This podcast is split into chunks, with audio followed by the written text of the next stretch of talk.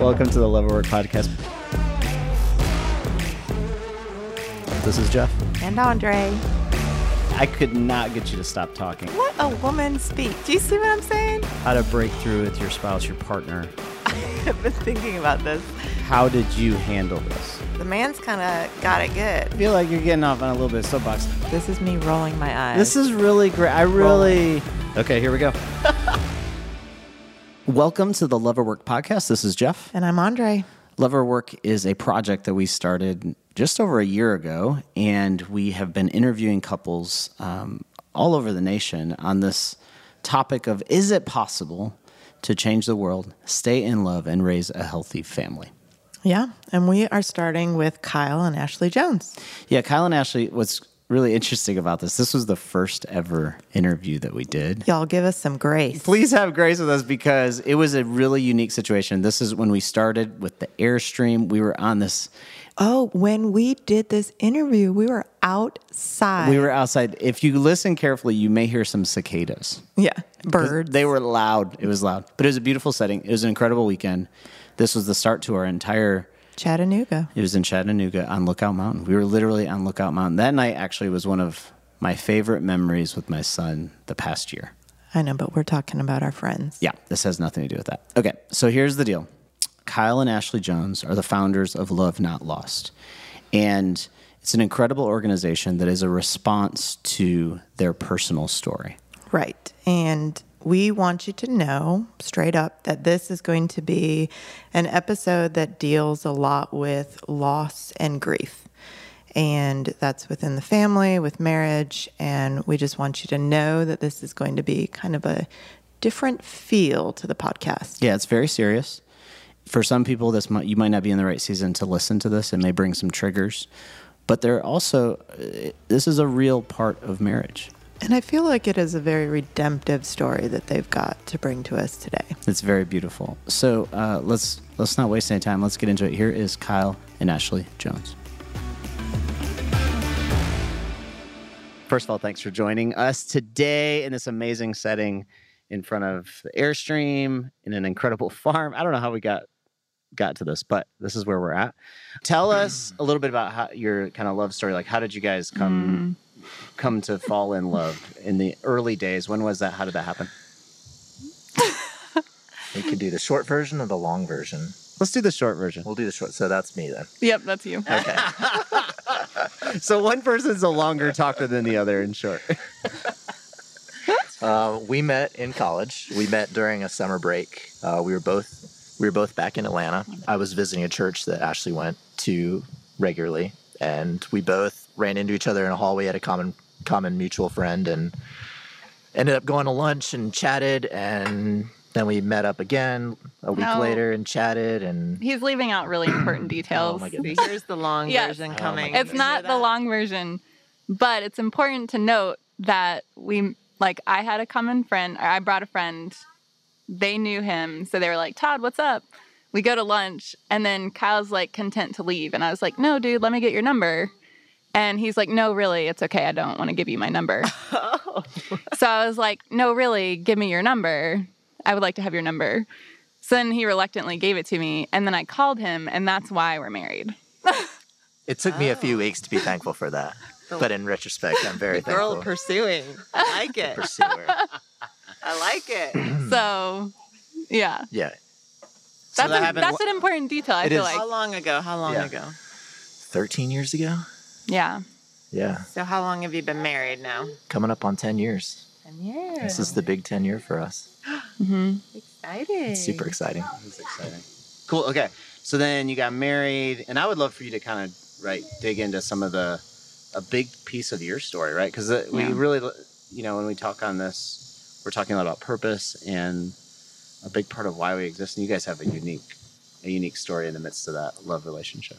Yeah. So we dated for three years, got married pretty young. We were 23 when we got married. And we knew we wanted to be parents, but we hadn't planned on being parents like super early. so the first year of marriage was hard. Like, we definitely, it wasn't like you know, rainbows and butterflies or anything. It was just, it, but it wasn't awful. It was just like okay, like two people coming together with separate lives and separate interests and styles of living, like, you know, it's work to bring that together and We had a few things to learn. a few things to learn. We learned them. and and then we got What was one of the learnings? I love one the of the first funny learnings of the first year. I love the first Um, the funny one is the the first week right after our honeymoon, the bathroom. we um, came back with a parasite from our honeymoon and we only had one bathroom in our condo and so kyle was like on the pot and i was like about to explode and i was like i was like dude get up and because he was just like chilling there and i'm like dude get off the I pot probably wasn't chilling there. It's probably there very intentionally. you're right you're intentional but sometimes he can just chill and so i was like dude I don't listen. I don't know what you're talking about. Guys never take their time Oh my going to the God. restroom, right? start. Do not even start Never. with your 20 minutes. Bring a book. It was a it was a very rude awakening to um well kyle all was like embarrassed and we all yeah have various human functions and uh so i was like you get dude get up And he was like, dude, you can go in the in the bathtub. And I was like, oh my gosh, I'm not going in the bathtub. like, get off the pot. And so, yes, that was our first week of real marriage. Oh my goodness, that's a great story. Real life right there. we have Real life. we have two bathrooms now. always, always and forever. Always. Just, right? I was like, I just went, like, for a long time, we only had one bathroom. Like, every house we went to, it was just like one bathroom. I was like, I just want two toilets. Like, just two toilets, please. We will always have if one of those is an outhouse out Yeah. we will always have two toilets now. Yeah. All right, so fast forward now from that Yeah. first year. So, yeah, like a year, like our one year anniversary came along and we like toasted to no babies because Kyle's parents got pregnant with him like really quickly after their honeymoon. So, on our one year, we were like, yay, we made it a year with you no babies, like surprises, you know? And then, um, like three months later, I was like, uh oh, like we might be pregnant. Fertile genes. um yeah super fertile. And so we were like all right like i guess we're gonna be young parents. And that was definitely a shock for us. Like there were so many emotions with that. And so um i mean we were excited but it was definitely like it took time to get to that excitement level of this just radically changed our lives. So and we were the first of all of our friends to get pregnant. So we didn't have anyone to really like help us through it or tell us what to expect or you know and i didn't really like reading books especially like what to expect when you're expecting because i feel like everyone's story is so different. But we just kind of rode the wave carried it out. it, yeah right? went with it and um and went through a great delivery. And then at really one month old um, i kind of noticed something wasn't quite right and Skylar was our daughter, and her right arm would come up like a chicken wing. And I had worked with severely handicapped kids enough to know that like that looked very much like cerebral palsy, like the contractures that they have. And so I was like, oh crap. And I would pull her arm down and it would just like slowly come back up like a chicken wing. And she wasn't controlling it. It was really cute for the record. it was really cute. Um, it was like this little, um, but I knew that something was like really wrong because I was like, dang, that's definitely neurological. Like, I don't know what's going on. But I was thinking still, worst case scenario would be like lifetime of physical therapy, maybe special needs. Like, I was not thinking anything worse than that. So I brought it up at our one month checkup and was just like, you know, hey, Dr. Elliott, like, what can we do?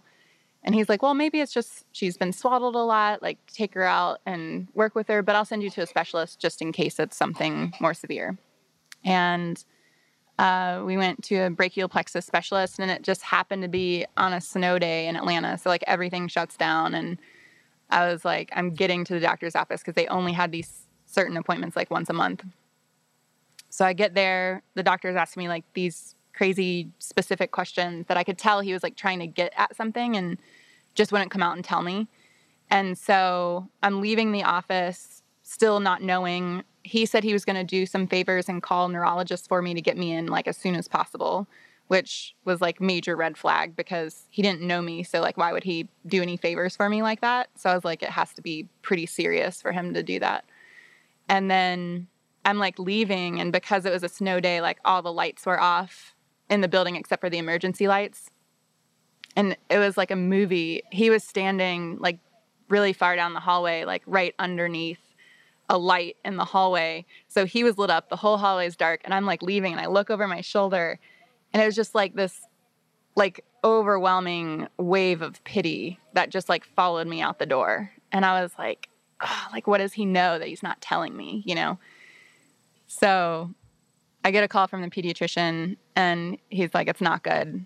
And I was like, well, you know, what are we talking about? Like, are we talking about cerebral palsy? Like, are we talking about, you know, something else? Like, just tell me. And he's like, I really don't want to do this on the phone, but um, it's not good. And, and, you know, we'll, we'll talk about it when you get to your two month appointment, which was like at that point, just a week away. And I was like, you're going to torture me for this whole week. Like, you need to tell me. And in retrospect, like, it probably wouldn't have been torture because I still wasn't thinking like worst case scenario was that bad. But he listed off five things that it could be. And they were all like, like uh, three letters, like different letters arranged in different ways. So one of them was SMA. And he said, if you make the really bad decision to go home and Google these, because I had a flip phone at the time, then he was like, you can call me at any time of day or night. Here's my cell phone number. And I knew that it was really bad because no pediatrician gives his cell phone number to a first time mom and says, call me anytime of day or night. So I I was like, well, you just tell me, since I don't have internet, like worst case scenario, what are we talking about? Are we talking about surgeries? Are we talking about, you know, lifetime physical therapy, like more surgeries? Like what what's and he was he just like was silent for a minute. And I just waited and he said premature expiration. And I was like, I mean, the wind just like left my lungs. I was just like, what? like uh, death? Like, is that what you death? Like what? And so I just, I mean, it just took the wind right out of me. I couldn't, like, my heart sank and I just didn't think that was a possibility at all. So I was actually in Home Depot picking up some brackets for Kyle and I just start like hysterical crying and like all the orange aprons like ran out of the aisles like in mm-hmm. opposite directions. And i like call him and i'm like oh my gosh like something's really wrong with skylar. Like i haven't even had time to like look these things up but like it's not good. And he was like come home. We'll talk about it together. Just be safe. So we got home and sure enough we googled sma and skylar had every single symptom and showing So say what SMA is. so SMA is spinal muscular atrophy. So it's very much like ALS or Lou Gehrig's disease, but in babies. Mm-hmm. So it's a degenerative muscle disease. So And what's the life expectancy usually? so it's different than than it is now. So back then, Skylar had the more severe form, and most babies didn't see their first birthday. Now there's treatments that extend the life a lot longer. Okay. And so what happened to Skylar? Um, we, I guess we had a surgery when she was what three months Three and a half, yeah. that forced her into a feeding tube. It was like the first major kind of step. Like, She had started different, like- losing her swallow. yeah, she lost her, her ability swallow, to and swallow. So she would choke while feeding. So, so she had a surgery to close off her stomach and insert a, a feeding tube into her stomach, and that was kind of like the first step of like, you know, this is real. This is like starting to see her decline. And when did she first like? Was it about a year, right? When she when we first thought ten months. like 10 months that Mhm. she um i don't know if she got sick or just really declined really fast was having a really hard time breathing getting oxygen and we thought we were losing her and we started like contacting hospice and um, ended up speaking with some doctors that really helped out with her breathing and some of her equipment and so it got you know she got better really fast which is exciting. I think it was the one time in her life that it seemed like she actually like got better instead of getting worse. And And There's a, a researcher out in Utah that we actually contacted because we had her on hospice. And we said, like, her organs are crap, so we can't really donate them to save anyone else. But, like, we really believe in helping other people and, like, organ donation. So that's kind of like crappy. If we can't donate the organs, like, we'd love to help. So this researcher, Dr. Swoboda, had dedicated her career and has still dedicated her career to trying to help SMA families. So we called her and said, you know, if there's anything that you can use from her body, you're welcome to take it. We're on hospice. We just wanted to let you know. And she's the one who was like, why are you on hospice? Like, there's still so much more you can do. And you know, we thought like being in Atlanta, you have Children's Healthcare of Atlanta, you have Emory, you have, you know, like some really great hospitals, Northside, Piedmont. And there there were very, very few people who had even heard of or had experience with SMA. And so we were left as parents to be her main advocate and and research on our own to like take care of her. Cuz a lot of doctors were like, I've heard of this, but I've never treated anybody, so I don't really know how to help you. And we also learned like if we called 911, like most people wouldn't know how to help us if they got to her house. And so that was really scary as parents because we were like the only line of defense that we could really rely on. So anyway, the researcher was like, well, there's still so much more you can do. Here's how you, you change your breathing machine to help her at night be supported with BiPAP and these are the limits you can safely push her to. And it was limits that the other pulmonologist wasn't comfortable with. And so she was like, I've done this with so many kids. It's fine. You can push her to this level. And I was like, okay, great. So she taught us how to break into our machine and change the settings Wow. and doubled her life. yeah. So she got better, and then celebrated long- celebrated her one year birthday. We had a big party. That was fun. And then um it was a gradual decline from that point and we kind of like started seeing the exact same signs again at what like 20 21 months Really like months 18 months. And then from 18 months to 21 months, we just knew like we had reached our limit of being able to push her past that breathing point. And so at that point, she was on full time BiPAP, which is essentially like life support. And she couldn't breathe on her own at all. we'd had a neurologist that one, one of our first visits to the neurologist kind of like he leveled with us really just straight it was like this is what you're up against and you need to start thinking about end of life and like you're a parent you have to make these decisions for your child. And there's the natural route to take this and there's the forced like technological route. And this is a big issue with like ethics in medicine right now. And like it's it's up to you as parents what you think is best for your family and your child. and he's like this is a hard decision you need to start thinking about it now Before had- emotions are involved. yeah before That's and good advice. Mhm. it was great advice and it was like probably the hardest decision we'll we've made and probably will ever make um, to s- decide like how how far do we use technology and you know how far do we honor you know this Natural processes. yeah and the life that like the variables the circumstances that have fallen our way So Skylar lived to be how old? 21 months. 21 months. hmm And I mean, that must have just been.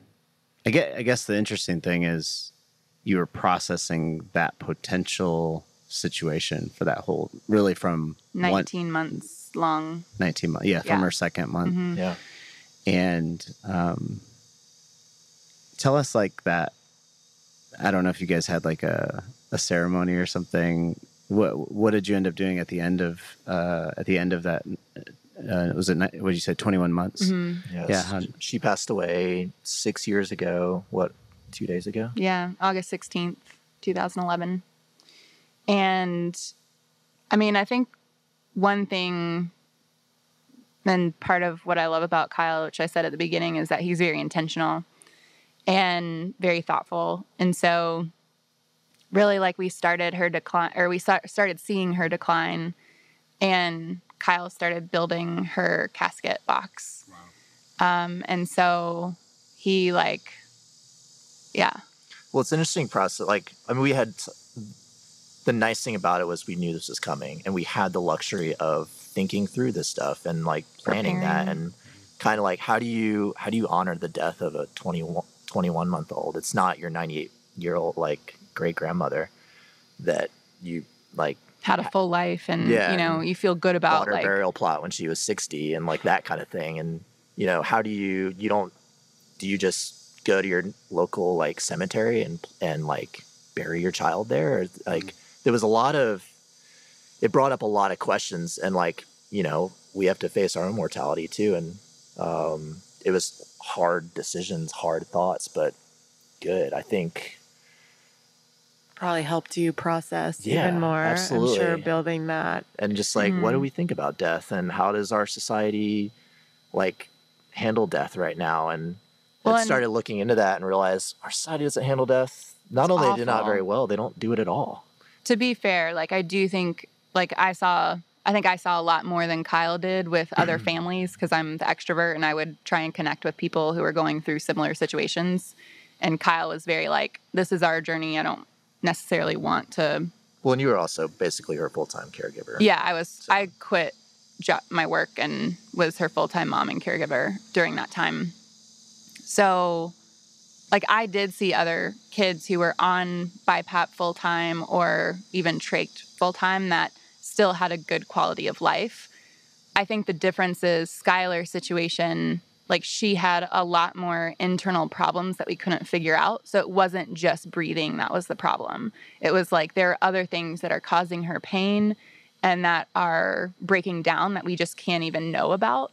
And so we don't want to extend her life, pushing her to last on this breathing machine if she's suffering inside with other issues that we just can't even know about. And so that was a hard thing too, because it was like, you know, we don't have all the information. Mm-hmm. And so we're trying to like make this decision the best we can.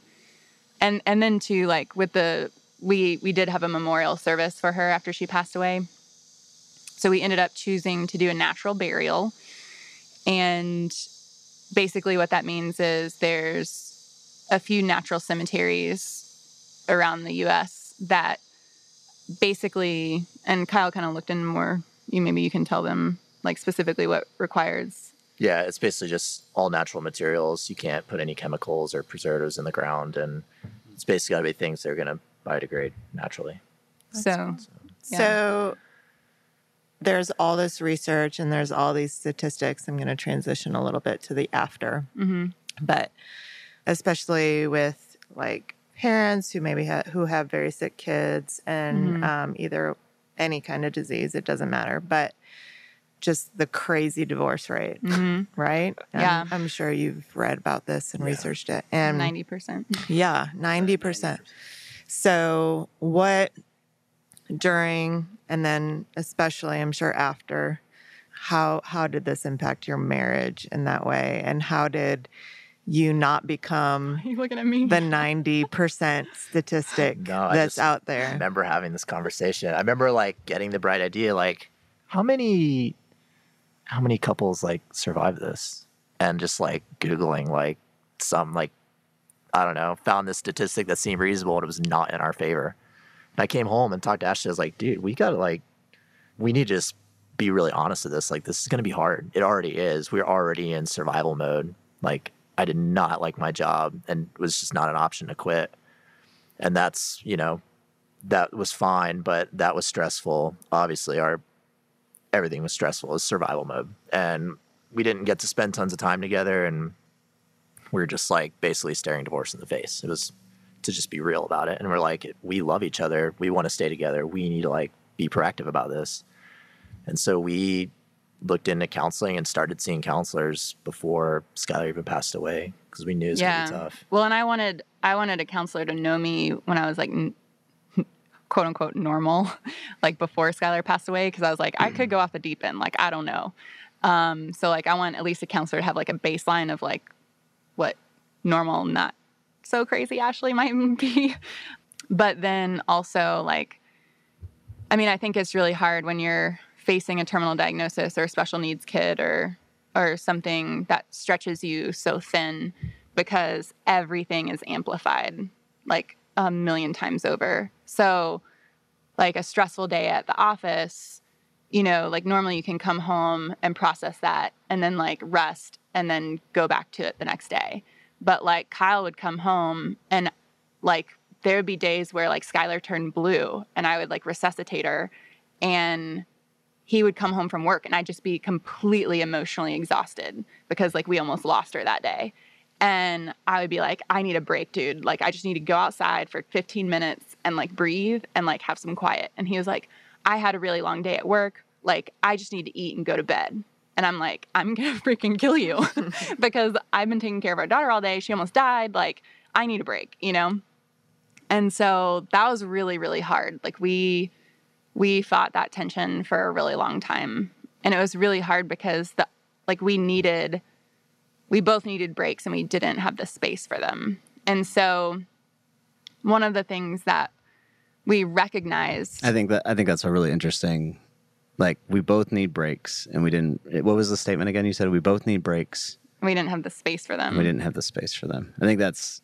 I have a feeling that's a common, common. Nobody's given language to that. It's it's hard to give that language, but that's when you have kids, when you don't have kids, mm-hmm. when you're both working, when when you're str- struggling through all the stresses in real life. That's a anyway. Keep going. Yeah. So I think one thing that we really recognized was that going through what we did, we were both doing the best that we could, and it still wasn't good enough. And that was a really hard realization too, because it was just like, I'm doing everything I can to like take care of Skylar, keep the house clean, like still do all of like the house chores and, you know, wife stuff. And then Kyle was doing everything he could to like keep his job, pay the bills, and do all of that. And like we were we were getting all of like the to-dos done and we had like nothing left for the emotional side. And so it was like very, very challenging because we just didn't have anything left to give. So, So after she passed, then obviously you have all of a sudden this wide open space Yeah. of like a Mhm. big load kind of removed in a way, you know, Mhm. like lifted. And obviously, you know, not in terms of that's what you wanted, Sure. but just that caretaker role Mhm. was gone. And then that coming home stress was kind of gone. So, what did y'all do with that? It was like it was weird. It was such a massive relief, and you couldn't enjoy it because you're not supposed to feel relief. So, like the guilt. yeah. The guilt of that. and then just like And you know, grief, and then like grief the- comes in, and it's like yeah. trying to figure out how we we each grieve differently, and we're massively changed human beings at this point from who we were just a few years prior when we were dating, and and like it wasn't changed together; it was changed to survive, and so it's like you know it took a lot of time starting at that point to like relearn about each other and come back together. And i think in Mhm. some ways we're definitely still like trying to figure that out in different areas of life Maybe yeah. that's just i mean that's just marriage and life in general Yeah, but, I think, yeah, you marry a certain person, right, in the beginning. And then you guys had this huge traumatic experience. And all of a sudden, you're two separate people totally than you were when you started. And it's like, okay, so we are different. Now, how do we become like married to this new person again, right? yeah and, it was very intentional choice Well, and one of the hardest things for grief was Kyle grieves so differently as a man and an introvert, and I grieve so differently as a woman and an extrovert that like our grief felt like we were going in completely opposite directions. And it was easy to believe in a like a lie of this isn't working because we're going in two different directions but it was like a realization that I had one day of it's just our grief that's pulling us in different directions. It's not our marriage. Mm. And so if we can really focus on communicating through grief, like we can still save our marriage. Mm-hmm. if there was another couple going through not even the same scenario because your scenario is very unique um, mm-hmm. but grieving through some scenario it could be it could be a child it could be maybe it could be their parents i'm, I'm curious what advice you might give as you're i mean and you're still processing it i'm sure every day you said two days ago Mhm. was her six six years since she died. six years. So you, Mhm. there's probably every time that happens, you you process through that again, right? So what what did you learn that you could share with someone else about the grieving process as a couple? Patience and lots of grace. That's the short version. Yeah. I mean, I think it's important to keep communicating. So, like, asking questions, like, and not just assuming that you know how the other person feels, even though you've known them for so long. I think it's really mm. easy to just assume, like, oh, yeah, like, it's been six years, so he's fine. Or it's been, or whatever. Like, you can just assume a lot of things. And I think it's always important to stay curious and ask questions and be really mindful of like your words and your actions and how they affect the other person because like we just last week um we like you know her 6 year anniversary is coming up and Kyle was like I'm fine now. Like it doesn't really bother me. This day doesn't bother me. So he just assumed that that day didn't bother me either because it's been 6 years. And he was saying like you know I haven't felt like very loved this week. Like you haven't really like wanted to do anything and I'm like I'm kind of depressed this week. Like I don't want to do anything because like this still weighs really heavy on me and like when I close my eyes I like replay holding her and having to put her dead body in the ambulance and watch them drive away. Yeah, and I've made like, and I asked Ashley, I was like, I feel, I feel bad because I've made the intentional decision to forget this day. Like, I love her birthday and I love my memories with my daughter. And I asked, I was like, is it bad that like I've intentionally chosen to, to like not remember the day she died? Um, I have enough images cemented in my head of that. I don't want to remember the date, and I, I really like, I don't remember it. Um, and and so I, I like it didn't occur to me this past week that this is the week my daughter like the anniversary of my daughter's death and and I have all these friends and like my parents say like hey we're thinking of you today I'm like what oh that's why and like and I asked Ashley I was like is that is that bad like I feel like I'm being a bad father because I'm not remembering that like uh, it's just funny that the conversations you have well past Yeah. when those things occur. Like this will be our life. Like this is a lifelong thing. Now, so uh, related to this conversation on the broader scale, we're we're always talking about like, you know, how do you be living out your purpose in life? How do you stay married? How do you raise a family? Can all those things happen? And in the midst of this story for you, it ended up becoming a purpose, hmm right? So can you explain what you're doing now, Sure. uh, so we can share that with other people? Sure. It might be helpful if I tell a story like during Skylar's life. So, right before, sorry, so weird. right before her first surgery that we talked about, the doctors let us know like she's fragile and she might not make it through surgery. So I called a friend of mine who I knew took pictures and I said, Hey, we don't have any pictures together as a family. And if she doesn't make it through surgery, like I will hate myself for not having photos. So could you please just like come take pictures of our family just in case she doesn't make it? And she did. And the great thing was we had these beautiful photos. Skylar made it through with flying colors and we continued on just celebrating life together, watching animated movies and, you know, going going out as much as we could. And then a few months later, a friend of ours donated and gifted us a portrait session for a family, like when Skylar was around seven months old. Well, that photographer had two nieces with SMA. And so she was like, Oh my gosh, I've been looking for a way to give back to SMA. I didn't think I would ever meet a family here. I absolutely want to give these pictures to you for free. And she like continued to support our family through photography and also had like a photographer fundraiser for us. So that was really, really powerful and meaningful. And when Skylar died, like as a photographer, I knew the value of photos and I knew like they're nice to have and they preserve memories, but I didn't really realize how impactful they were until Skylar was gone. Because then I recognized, okay, I can't get any of those moments back with her, like at all. She's gone. Like, so the photos that I have are all I have left to look at.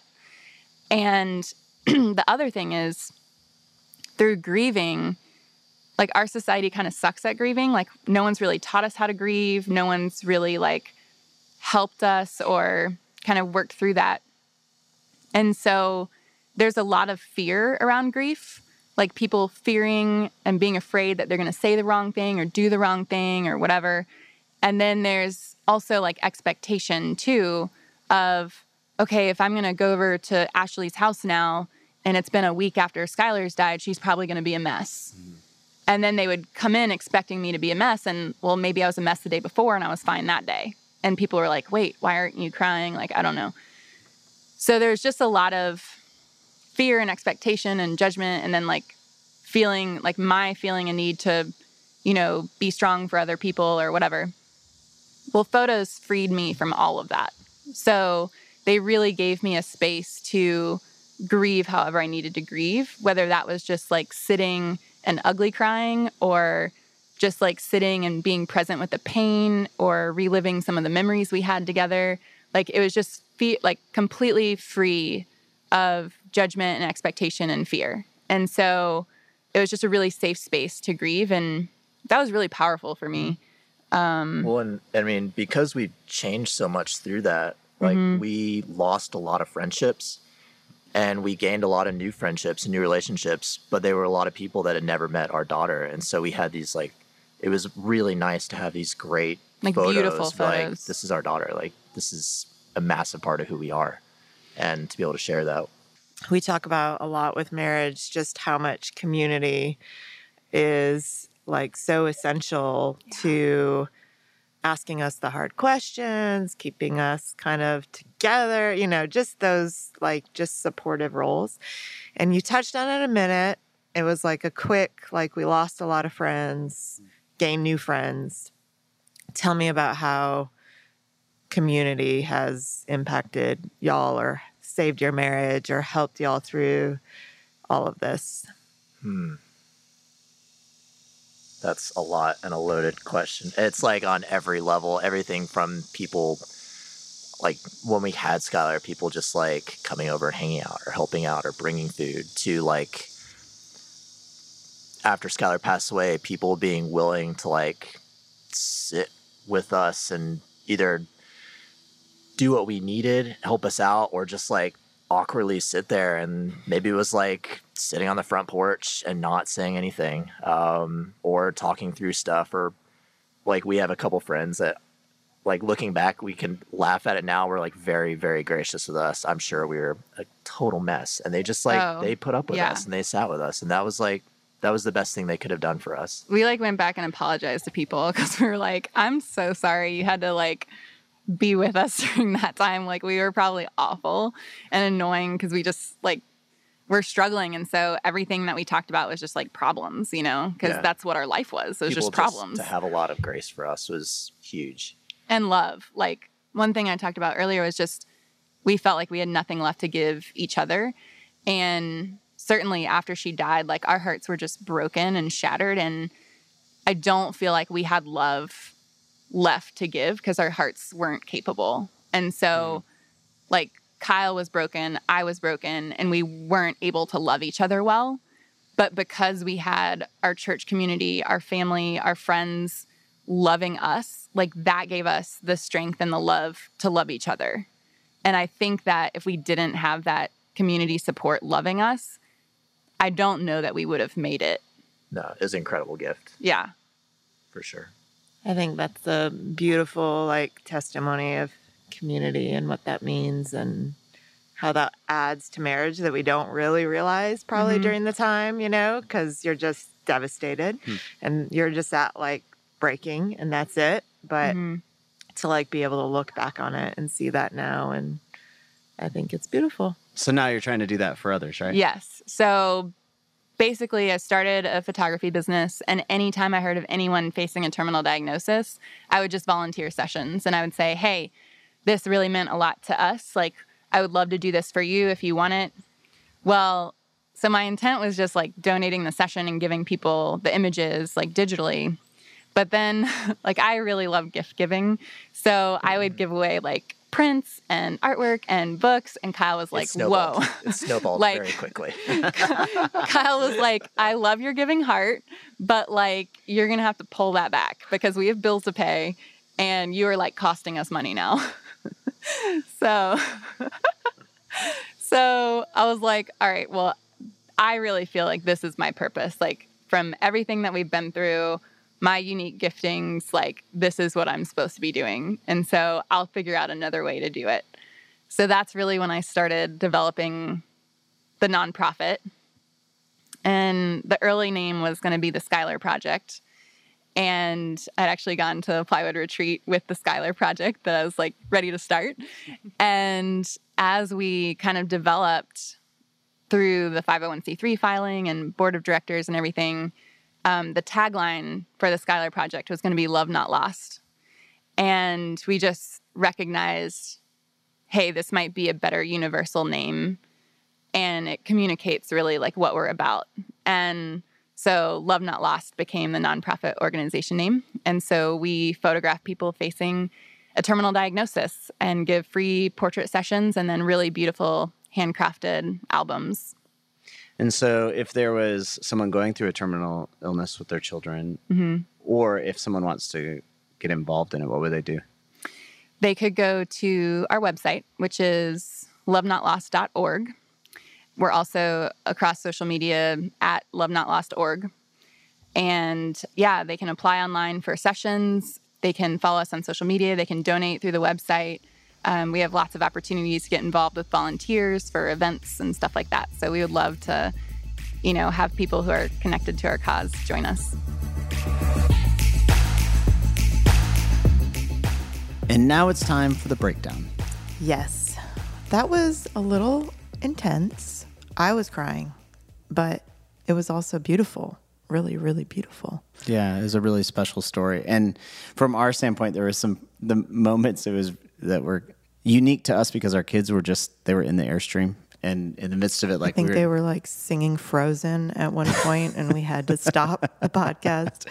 But really, in terms of what we learned, or definitely something that hit me, was how they really talked about allowing each person to grieve in their own way without any judgment or expectations. And I think that's so wise and beautiful to think about and just how we deal with hardships in life is so different in a partnership and yet we somehow expect each other to do it the same way mm-hmm. but we're different people and need and require different things um, and we all grieve very differently. yes and just allowing that to be hmm. even if it's different or even if it's yeah not the same but Yeah, and uh, one of the stats that they mentioned that the divorce rate among couples who lose a child is ninety percent, that's crazy. Which is really and they're this is like their 10 year anniversary like they're on 10 years and that's amazing. But I and I and I think that it still comes back. It's a constant that just never goes away. Um, every year they have that um, that time where they go through that season again and again and again, and it's a hard. It's just a hard thing to process. But I think we need to keep that in mind. Whether you've gone through a loss or you have a friend that has, I think this to hear the vulnerability that they shared with us about their personal story is something that was really really valuable. Right. And I mean, and when you talk about how it doesn't really ever go away, I think that's why when they talked about the importance of counseling and how they are still going, they're still using like preventative um, when they know it's going to be a hard month, when that they're still, you know, really intentionally trying to deal with it and talk about the things that are hurting still. Yeah, there's a there is an idea that has really stuck with me ever since this interview. It's this idea that our purpose can be found in the most painful experiences of life. I think a lot of times when we look at purpose, we think, what were we when we were born, what were we made to do? Like that's the question people ask, right? Right. Which, but the reality is that over life experience, mm-hmm. we have turning points in our life that define where we're going. Yeah. And this is a great story of one of, I mean, a life changing moment for them mm-hmm. that all of a sudden became a lot of why they exist today. Yeah, and you know, I think the other part is is they were not afraid to use even a bad life-changing moment, right? I think so many of us hide from those life-changing moments or push them, you know, to the side and say, "Well, that was a really terrible, hard, bad experience. Now I'm going to jump back on the train and turn it around to something else." Instead, they use that they used the brokenness, they used the vulnerability, they used all of that and have turned that into such a beautiful, positive organization that they're running now. Yeah, I mean, on a personal level, for me, basically, this is the process I went through in defining my purpose in life. We walked with a guy that that was building a life plan for me, and he basically said, "What were the turning points in your life? What were the hardest moments? What were the best moments in life?" And he learned from that why I exist. And and I know there's people listening to this that that's not what they originally thought they were going to learn from this, but and it's not the original thing that I was going to learn from this. But walking away, I'm going, wow, like these moments that define who we are end up becoming why we exist, you know? Yeah. And I think that's just something I'll never forget about these two people. They're amazing. And we're so thankful for their sharing their loss, sharing their vulnerability. And you guys need to really check them up, out. Yeah, go Love- to lovenotlost.org. And um, again, if there is something in this that really resonated with you, please share it online, but also share it with your friends. You may be having a friend that you're like, man, this could be an encouragement to them. And I think the reason why Kyle and Ashley share this story is to encourage others. So make sure you do that. This is another episode Love or Work.